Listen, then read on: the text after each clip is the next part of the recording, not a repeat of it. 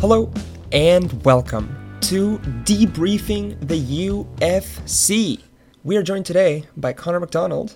Hello, hello. My name is Gonçalo Souza, and it is a pleasure to be doing this mini series. It'll be six episodes talking about the UFC, which stands for Ungimmicked for Charity. And the question of the day, Connor, what is the UFC? Well, the UFC was a fundraiser that we put up in late December, it's December 20th, where we basically just did a seven person show. We had three duo acts and one MC. Uh, raising money for uh, a cause. We were supporting the ChangeWorks Foundation, which was a it is a 501c3 nonprofit organization that fundraises money for children struggling with pediatric cancer, and it donates right to their family. So the cause is just out of this world. Really put us on our toes, and um, I would say it was very successful. I, I had a great time. Yeah, it's a very noble cause. We had a lot of fun doing it. We called it Ungimmicked and Friends. Uh, the, all the Ungimmicked crew came together with two of our close friends, Austin Janik and Ken Shinamagi, which you will have the chance to hear them speak in this mini series in episodes in the future. But how did this idea of a fundraiser come into existence, Connor? I, I know it started with you. Yeah, well, I had always been floating around the idea of doing a show, uh, a charity show with all of you guys, doing like like a fun magic show in a theater. You know, then COVID happened, and so that idea was just kind of put on pause in the background. And it wasn't until a someday in October or November where Alex I, I can say I, I did track this back. I went through group chats and group chats, and the original message was sent on October 30th. October 2020. 30th. Yeah, exactly. October 30th. So, which was only like a, like a, maybe a month and a half before the show. So, Yep. Alex texted in the chat and he's like, "Hey guys, I we should do a fundraiser. Like we should do a magic show. Wouldn't that be so much fun?" And I responded, I was like, "Dude, I'm one step ahead of you. Like I've already thought about this." So then we just kind of made we just texted independently, like worked out all the details and made a group chat and we're like, "We're doing this." And uh, that's kind of how it happened. So, uh, with any fundraiser, you need two things you need people to raise money, and then you need the money to be raised. Uh, so that that brought us a question right in the beginning: how do we maximize funds for our fundraisers? So we had two we had two options. We could either make this a ticketed show and charge ten dollars, twenty dollars per person to come and watch the show, or we could make the show free and then just ask for donations on on top of it. yeah, yeah. It took us, uh, I would say, we still debated on this for like a week I would say the answer. considering and going back and forth. Yeah, I'd say the answer was clear, but we still talked about it for a while. Of course, because it's it is our job to consider all possibilities and see what the best alternative is. We decided to go for a free charity show, uh, and we also want to explain that idea here. I think that's the whole point of this mini series. Uh, it it was our belief from the start that there should be no base entry to charity. So on a on an ideological level, it was important to us that nobody had to pay a minimum to help this cause. Uh, and then at the same time, a donation that, that is one dollar, if that's what that person is willing and able to donate, is as valuable as the donation of a hundred dollars that a different person was willing and able to donate. So that was on an ideological level. On a what's the word? On a real world level, Well, there's ideological and then what's the practical. opposite? pra- Practical, I think maybe. it's practical. On a, on a practical level, uh, we just believed we would get more people that way. We didn't think we had the credibility to sell many tickets for a show. So Yeah. we thought if we make this a free show, more people will be inclined to come. And I think coming to the end of it, I think we we can say that our strategy was was the right one. Uh, yeah, I would definitely say it was the best choice. Uh, just like you said, for so many other, so many reasons. So then it comes the next step, advertising and getting people to come. Ooh, yeah, that was advertising was a bit interesting because I mean, you and I debated for a while. Uh, how how do you advertise something like this? And I think we had kind of decided that contacting people directly and just asking them to come and support this good cause was pretty much the the best choice. I contacted like 50 people just asking them to come, like sending text messages. I was like, hey, hope you're doing well. I really want you to come to this. And it'd mean a lot to me. And how many people did you contact? I mean, I, I know you contacted 50 a day for a little bit. You you went on an email craze. Yeah, was- you just went off. Yeah. But we I I know I sent there were a couple days in a row that I was sending 10, 12 emails or text messages a mm-hmm. day. So it's crazy. And, and the challenge was sending out the email, asking people if they wanted to come. Then they would say yes, and then and then not uh, follow up, or they wouldn't sign up immediately after that.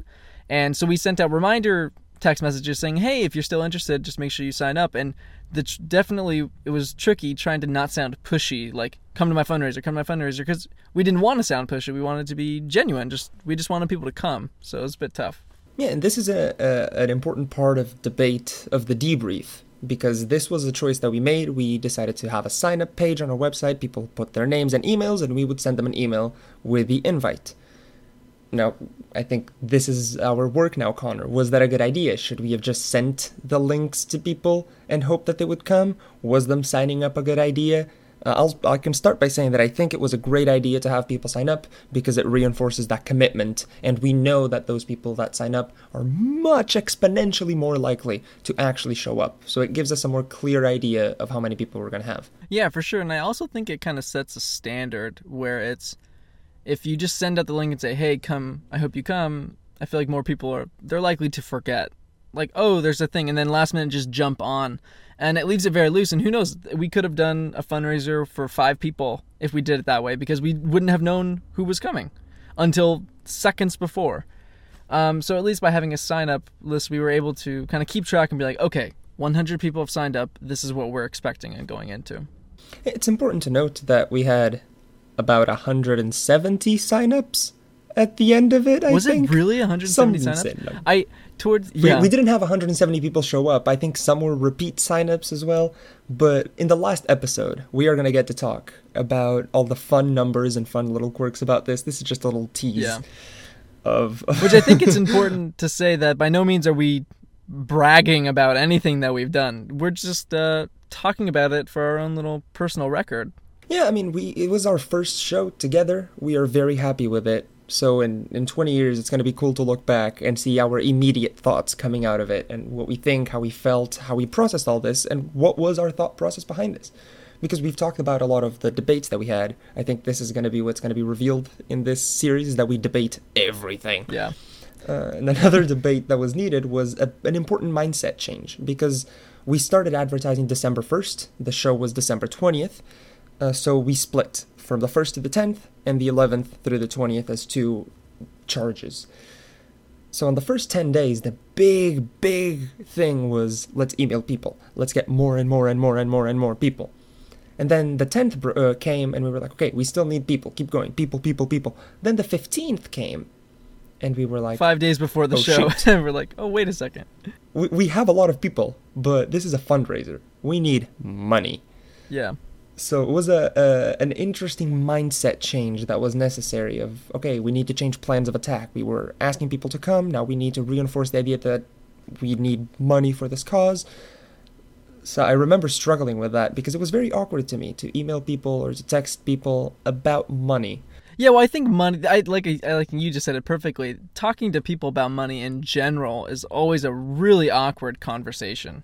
It was it was a bit weird being like, "Hey, donate to this cause," you know. But once again, it was it was uh, it was tax deductible, so that was a good incentive.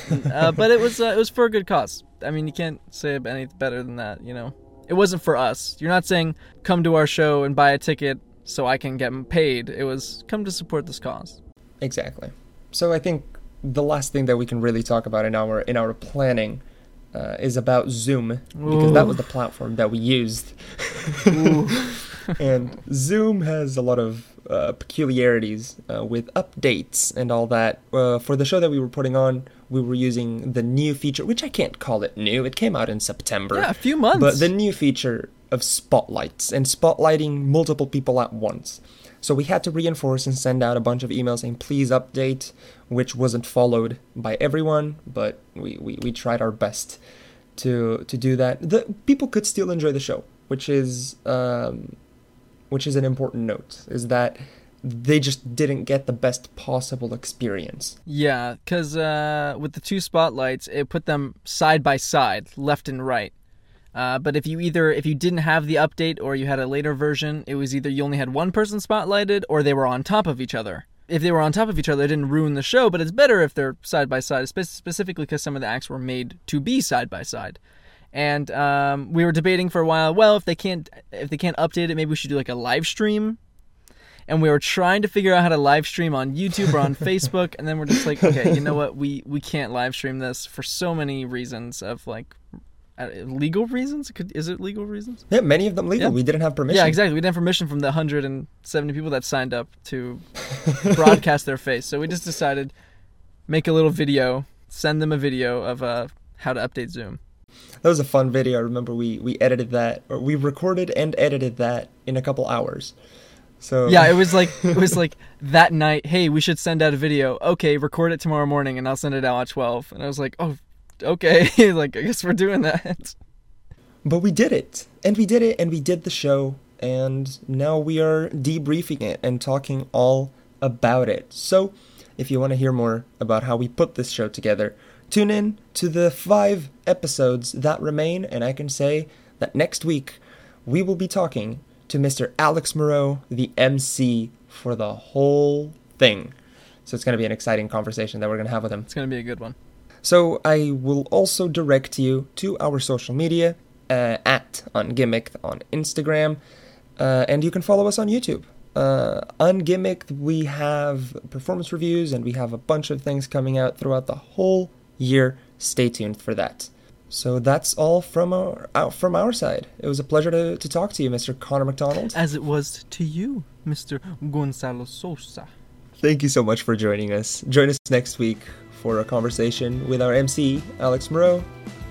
We have been Ungimmicked.